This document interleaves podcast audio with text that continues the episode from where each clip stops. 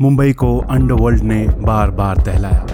मगर एक हसीना थी, जिसने अंडरवर्ल्ड को अपने इशारों पर नचाया। आखिर कैसे बन गई वो मुंबई के गॉड मदर गोलियों से ना डरने वाली हसीना क्यों दिल से हार गई? हसीना पारकर के दिलचस्प पॉडकास्ट सुनने के लिए लॉग ऑन करें www.navbharatgold.com पर। चीन में सबको पता था कि उनके काफ़ी सैनिक मारे गए हैं। सैनिक जो इन्होंने कबूल किए हैं, जो बोला है कि ये मारे गए हैं, इनको अवार्ड दिए गए हैं। तो अवार्ड तो तभी दे सकते हैं जब अवार्ड देते हैं उसमें पॉस्टमर्स लिखते हैं ताकि सबको पता लगे ये मरण उपरांत है। तो इसलिए चीन को ये मानना पड़ा कि उनके चार सैनिक जो हैं वो गलवान घाटी के जो हाथापाई और लड़ाई हुई उसमें मारे गए। गलवान घाटी की झड़प में अपने चार सैनिकों के मारे जाने की बात चीन के कबूलने पर यह कहना है retired lieutenant general Vinod Bhatia का, जो भारतीय सेना में director general of military operations रह चुके हैं। नमस्कार। आज है शनिवार 20 फरवरी और आप सुन रहे हैं डेली न्यूज़ कास्ट पूरी बात सुनते हैं कुछ देर में। उससे पहले एक नज़र इस वक्त की बड़ी खबरों पर। भारत और चीन के बीच सैन्य कमांडर स्तर की दसवें दौर की वार्ता आज। ईस्टर्न लद्दाख में पेंगोंग से डिसएंगेजमेंट के बाद गोगरा, हॉट स्प्रिंग्स और देपसांग पर होगी बात। सीमा विवाद को लेकर दोनों देशों के बीच पिछले नौ महीनों से बना हुआ है गंभीर तनाव। रिज़र्व बैंक ने कर्नाटक के डेक्कन अर्बन कोऑपरेटिव बैंक पर लगाई पाबंदी। नया कर्ज देने या जमा स्वीकार करने पर रोक। बचत खाते से एक हज़ार रुपए से ज़्यादा की निकासी नहीं कर सकेंगे ग्राहक। छह महीने तक रहेगी बंदिश। देश में एक करोड़ से अधिक लोगों का हुआ कोरोना वैक्सीनेशन। वहीं संक्रमण के मामले दोबारा बढ़ने पर महाराष्ट्र सरकार ने वर्धा ज़िले में लगाया 36 घंटे का कर्फ्यू। उधर पश्चिम बंगाल में वायरल इन्फेक्शन से तीन दिन में 200 कुत्तों की मौत। सीएए विरोधी प्रदर्शन के दौरान दर्ज किए करीब डेढ़ हज़ार मामले वापस लेगी तमिलनाडु सरकार। कोरोना गाइडलाइंस का उल्लंघन करने वाले 10 लाख लोगों को भी राहत देगी। सीएम ए के पलानी स्वामी ने किया ऐलान। स्वीडन की पर्यावरण कार्यकर्ता ग्रेटा थनबर्ग ने टूल किट मामले में गिरफ़्तार एक्टिविस्ट दिशा रवि का किया समर्थन। कहा, प्रोटेस्ट करना लोकतंत्र का मूल हिस्सा। उधर अदालत ने दिशा को शुक्रवार की पेशी के बाद तीन दिनों की न्यायिक हिरासत में भेजा। अब खबरें काम की। अगले पंद्रह दिनों में इलेक्ट्रिक ट्रैक्टर लॉन्च करेगी सरकार। केंद्रीय मंत्री नितिन गडकरी ने किया ऐलान। डीजल पर निर्भरता घटाने में मिलेगी मदद। ब्रिटेन, ब्राज़ील और दक्षिण अफ्रीका में मिले कोरोना के नए स्ट्रेन पर प्रभावी होगी स्वदेशी वैक्सीन। आईसीएमआर ने दी जानकारी। कहा, क्लिनिकल ट्रायल में मिला सकारात्मक नतीजा। आज का सबसे बड़ा न्यूज़ पॉइंट है। गलवान घाटी की झड़प के आठ महीनों बाद अपने सैनिकों के मारे जाने की बात कबूलने पर क्यों मजबूर हुआ चीन? पूरी तस्वीर समझने के लिए बात करते हैं। भारतीय सेना में director general of military operations रह चुके retired lieutenant general Vinod Bhatia से। ईस्टर्न लद्दाख में एलएसी पर कम होते तनाव के बीच चीन ने पहली बार कबूला है। कि पिछले साल 15 जून को गलवान घाटी में हुई झड़प में उसके भी चार सैनिक मारे गए थे। चीनी सेना ने बकायदा मारे गए सैनिकों की लिस्ट भी जारी की है। विनोद भाटिया जी, पहली बार चीन अपने सैनिकों के मारे जाने की बात मान रहा है। इसकी क्या वजह देखते हैं आप और आठ महीने बाद क्यों? इसकी वजह दो हैं। एक तो मेरे ख्याल से चीन में सबको पता था कि उनके काफ़ी सैनिक मारे गए हैं। और उनको जो है, ये सब कुछ सैनिक जो इन्होंने कबूल किए हैं, जो बोला है कि ये मारे गए हैं, इनको अवार्ड दिए गए हैं। तो अवार्ड तो तभी दे सकते हैं जब वो जब अवार्ड देते हैं, उसमें पॉस्टमर्स लिखते हैं ताकि सबको पता लगे ये मरण उपरांत है।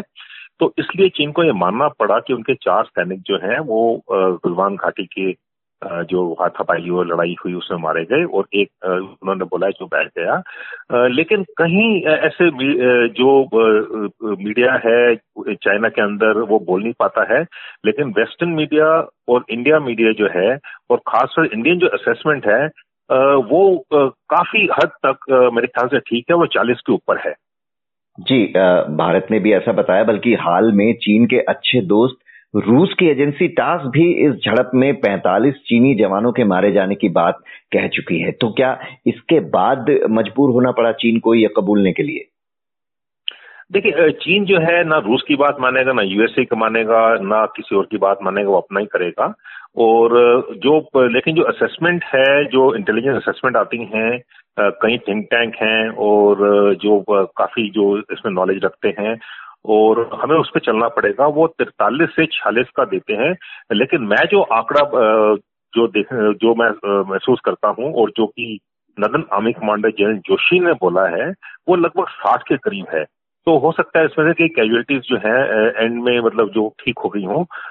चालीस और पचास के बीच में, पैंतालीस के आसपास जो है, इनकी कैजुअलिटीज मेरे हिसाब से हुई हैं। और ये रशिया ने, यूएसए ने, यूरोपियन यूनियन ने और इंडिया ने भी असेसमेंट करा है इस चीज़ का। यानी अब भी चीन मारे गए पीएलए सैनिकों का आंकड़ा काफ़ी कम बता रहा है। लेकिन जब एलएसी से सैनिकों की वापसी हो रही है तब ऐसा क्या दबाव है उस पर जो उसने अपने सैनिकों के मरने की बात कबूली है आठ महीने बाद? दबाव डोमेस्टिक है और चीन कबूल चीन नहीं चाहता कि दुनिया को पता लगे कि उसने मात खाई है उसको वहाँ से इंडियन आर्मी ने इतना अच्छा उसको जवाब दिया है रिजॉल्व दिखाया है एक, और जो टेरिटरी इंटीग्रिटी है उसको संभाल कर रखा है। और ये पहली बार ये उन्नीस सौ उनासी के बाद जब वियतनाम का युद्ध हुआ था उसके बाद पहली बारी जो चीन ने जो दूसरे टेरिटरी जो फॉरवर्ड डिप्लॉयमेंट करे ऑक्यूपाई करे चाहे साउथ चाइना सी में हो या ताइवान की मिडिल लाइन क्रॉस करता हो, पहली बारी एल पे आगे आके वो वापस जा रहा है। तो ये हमको, उसको ध्यान रखना पड़ेगा कि ये पहली बारी है, ये क्यों जा रहा है? क्योंकि इंडिया ने उसको बिल्कुल ठीक जवाब दिया है ना हमने बात आगे बढ़ाई है और ना पीछे हटे हैं। तो इसकी वजह से चीन जो है, वो वापस जा रहा है। लेकिन वो कहना नहीं चाहता कि उसकी, उसमें कैजुअलिटीज हुई है, क्योंकि अभी जुलाई में जो है कांग्रेस होगी, उसमें शी जिनपिंग जो है, उनका जवाब देना पड़ेगा उनको कि उन्होंने क्या किया, क्यों किया, किस लिए किया। तो इसलिए कहना नहीं चाहते हैं कि हमारी इतनी ज़्यादा कैजुअलिटी हुई, क्योंकि इंटरनल डोमेस्टिक उनके इश्यूज़ हैं जिसमें वो कहना नहीं चाहते हैं ये नहीं मानना चाहते हैं कि उनकी कैजुअलिटीज हुई, और वो कमज़ोर नहीं लगना चाहते दुनिया के सामने। ये जो सैनिकों के पीछे हटने की प्रक्रिया शुरू हुई है पेंगोंग एरिया से तो ये महीनों से बातचीत के दौर चल रहे थे, लेकिन कोई नतीजा नहीं निकल रहा था। आखिर रजामंदी कैसे बनी? चीन अपनी जिद छोड़ने पर कैसे राज़ी हुआ? इसके दो तीन कारण हैं। एक कारण तो ये था कि पेंगोंगसो में जो किया है, बहुत अच्छा काम किया है उन्होंने डिसंगेजमेंट करी है और माना है, क्योंकि पेंगोंगसो में नॉर्थ बैंक में भी और साउथ बैंक में भी हमारे टैंक्स हमारे जो भक्तवंत गाड़ियाँ हैं आर्म सोल्जर्स हैं वो बिल्कुल फेस टू फेस थे और इस ऐसी हालात में इस हाइट्स में जो टेम्परेचर लो होते हैं लेकिन जो टेम्पर्स होते हैं वो बड़े हाई होते हैं गुस्सा बड़ी जल्दी आता है ऑक्सीजन की कमी होती है तो कोई भी कुछ भी कर सकता था मैं दोबारा जनरल जोशी जो नदन नामिक को कोट करना चाहूँगा जब उन्होंने बोला कि हम्म। जो हमारी हिम्मत है जो कुर्ता है जो करेज है वो जो है ट्रिगर ना चलाने में थी और इसकी दाद देनी पड़ेगी हमारे जो जवानों को, हमारी फौज को मिलिट्री लीडर्स को। और मेरे ख्याल ये बहुत अच्छी जगह वापस गए हैं क्योंकि हमने उनको प्रेशर डाला था जो साउथ बैंक के पिंगोंगसो में हमने ऑपरेशनली इंपॉर्टेंट हाइट्स के लास्ट रिच पर जो हमने उनतीस, तीस अगस्त को जो हमने ऑक्यूपाई की थी, उससे उनका मॉल्डो गैरिसन उनके जो अप्रोच है, उनको हम पूरा डोमिनेट करते थे। उससे काफ़ी हम, हमको बराबरी मिली नेगोशिएशन करने में, बल्कि ज़्यादा हमारा हाथ पारी हो गया उस पर उससे पहले वो मानने को तैयार नहीं थे। लेकिन इसके बाद उनको ये मानना पड़ा कि अगर उन्होंने हमें वहाँ से हटाना है तो उनको भी हटना पड़ेगा और ये पेंगोंगसो कंप्लीट होने के बाद कहना चाहूँगा कि बाकी एरिए भी जो है, जो गोगरा है हॉटस्ट्रिंग है, दिपसंग है, ये भी सेक्टर वाइज लिए जाएँगे और डिसंगेजमेंट होगी यहाँ पर जी इसके लिए दसवें राउंड की बातचीत भी हो रही है सीनियर मिलिट्री कमांडर लेवल की। तो आपने जो बात की देपसांग प्लेन्स और हॉट स्प्रिंग गोगरा एरिया की आ, क्या इसके बारे में ही ये बात होगी इसमें? और यहाँ विवाद है क्या आखिर?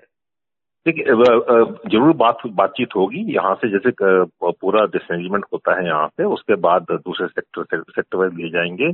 और टेंथ कोर कमांडर की जो मीटिंग होगी उसमें सेक्टर वाइज दूसरे एरिया भी उसको लिए जाएँगे, उसमें विवाद होगा और उसमें रजामंदी यही होगी कि डिसएंगेजमेंट हो सिर्फ़ डिटेल वर्क करनी पड़ेगी कैसे होगा और कितने टाइम फ्रेम में होगा और उसकी वेरिफिकेशन कैसे होगी। तो ये बहुत ज़रूरी है कि ये हो और मेरे ख्याल से चीन ने समझ लिया है कि जो उसने पावर डिप्लॉयमेंट करी थी, उसको वापस जाना पड़ेगा, क्योंकि ये एक, उसके, वो भी चीन भी नहीं चाहता कि लड़ाई हो और किसी हालत में वॉर नहीं चाहता है हम भी नहीं चाहते वॉर हो। तो उसने गलवान में देख लिया है कि हमारे सोल्जर्स जो हैं उसको जवाब दे सकते हैं। पेंगोंगसो में देख लिया कि हमारे हमारे जो आर्मी है उसको जवाब दे सकती है। देवसंग में भी हमारी जो डिप्लॉयमेंट है वो बराबरी की डिप्लॉयमेंट है। ये कह, लोग कहते हैं कि वो बहुत अंदर आ गया मैं ये मानने को तैयार नहीं हूँ। एलएसी जो है मैं अच्छी तरह जानता हूँ एलएसी को। वो ज़रूरी बात है उसने फॉरवर्ड डिप्लॉयमेंट करी हमने भी करी है और हम वहाँ हम वहाँ पर भी बराबरी पर है और हम उसको अच्छी तरह से वहाँ रोके हुए हैं जहाँ तक बराबरी रहेगी उसको वापस जाना पड़ेगा। अगर हम ढीले पड़ जाएँगे तो फिर वापस नहीं जाएगा क्योंकि चीन वापस जाने को तैयार नहीं होता है। क्या अब मान लिया जाए कि एलएसी का विवाद खत्म होने की दिशा में बढ़ रहा है? नहीं मैं ये बिल्कुल नहीं मानूँगा लेकिन जो डिसएंगेजमेंट प्रोसेस है वो शुरू हो चुका है ये अच्छी बात है। लेकिन अगर हम सोचते हैं कि एलएसी का विवाद खत्म हो जाएगा मैं नहीं मानने को तैयार हूँ, क्योंकि चाइना जो है, उस पर विश्वास नहीं किया जा सकता और हमको अपने आप पे विश्वास करना पड़ेगा। हमको अपनी जो क्षमता बढ़ानी पड़ेगी, हमें सक्षम होना पड़ेगा, हमें आगे से देखना पड़ेगा कि जो, उसको देख के उससे पहले जो है हम, अगर वो आना चाहता है, उससे पहले हम वहाँ पहुँच के रिएक्शन फोर्सेस को लगा के इंटेलिजेंस लेके और ऑक्यूपाई कर लें हाइट तो ये मैं नहीं चाहता कि मैं मैं नहीं कहने को तैयार कि, ये एल का एक बार सब ये समझौता हो गया है, क्योंकि वापस आना गलवान के बाद ये बहुत मुश्किल है कॉन्फिडेंस बिल्डिंग मेजर्स होंगे लेकिन उसको बहुत समय लगेगा, वो हमें अपने अपने आप पर विश्वास करना पड़ेगा हमें अपनी कैपेबिलिटी बढ़ानी पड़ेगी, अपनी कैपेसिटी एनहांस करनी पड़ेगी, और अपने आप पर विश्वास करना पड़ेगा। एलएसी पे तनाव जो कम हो रहा है, क्या इसके बाद माना जाए कि जो भारत चीन रिश्तों में जमी बर्फ़ है, वो भी पिघलनी शुरू होगी अब? देखिए भारत, चीन के जो एलएसी के मैनेजमेंट है और एलएसी के जो डायनेमिक्स है, वो गलवान के बाद बिल्कुल बदल गए हैं। चाइना का जो एग्रेसिव बिहेवियर है, उसका जो रुतबा है, उसको कैसे नाकाम किया जाए, ये हमारा मेन मुद्दा रहेगा। और मेरे ख्याल से इसकी वजह से इंडिया चाइना के जो रिश्ते हैं, उसमें बहुत फ़र्क पड़ेगा। मैं नहीं सो, मैं नहीं सोचता कि जल्दी से नॉर्मलाइज हो जाएँगे। इसको बहुत समय लगेगा नॉर्मलाइज होने के लिए। देखिए, उन्नीस सौ बासठ के बाद, उन्नीस सौ छियासी में, अठासी में जो हुआ था हमारा पॉलिटिकल लेवल पे एक्सचेंज हुआ था head of head of state का। तो तब बहुत टाइम लगा था। ये मैं, मैंने कहा उन्नीस सौ बासठ है, मैं नहीं मानने को तैयार, क्योंकि ये बिल्कुल बराबरी की बात हुई है। शुरू उन्होंने करा है, लेकिन उसको उसके बाद मुँह की खानी पड़ी तो वो भी संभल के चलेंगे, और हमको भी संभल के चलना पड़ेगा कि आगे से चीन ना करे, क्योंकि चीन जो है दोबारा से ये कर सकता है। इसलिए जो इंडिया और चाइना का रिश्ता है, जो रिलेशनशिप है, वो एक नए सिरे से शुरू होगी, और उसको समय लगेगा वापस आने की। विनोद भाटिया जी, इस जानकारी के लिए आपका शुक्रिया। अब एक नज़र इतिहास में आज के दिन पर। 1835 में कलकत्ता मेडिकल कॉलेज आधिकारिक तौर पर खुला। 1947 में ब्रिटिश पीएम क्लेमेंट एटली ने भारत को आज़ादी देने का ऐलान किया। उन्नीस सौ सतासी में मिजोरम को भारत का तेईसवां राज्य घोषित किया गया। 2009 में संयुक्त राष्ट्र ने 20 फरवरी को विश्व सामाजिक न्याय दिवस के रूप में मनाने की शुरुआत की। बात करते हैं मौसम की। उत्तर भारत के कई हिस्सों में बढ़ा तापमान। मौसम विभाग के अनुसार अगले 24 घंटों में यूपी और उत्तराखंड के कुछ इलाकों में तेज गरज के साथ हो सकती है बारिश। वहीं पहाड़ी राज्यों में बर्फबारी की चेतावनी। अब बारी सुविचार की। चीन के दार्शनिक कन्फ्यूशियस ने कहा था, अगर कोई शख्स अपनी गलती नहीं सुधारता तो वो एक और गलती करता है। तो ये था आज का डेली न्यूज़ कास्ट जिसे आप सुन रहे थे अपने साथी अक्षय शुक्ला के साथ। बने रहिए नवभारत गोल्ड पर। धन्यवाद।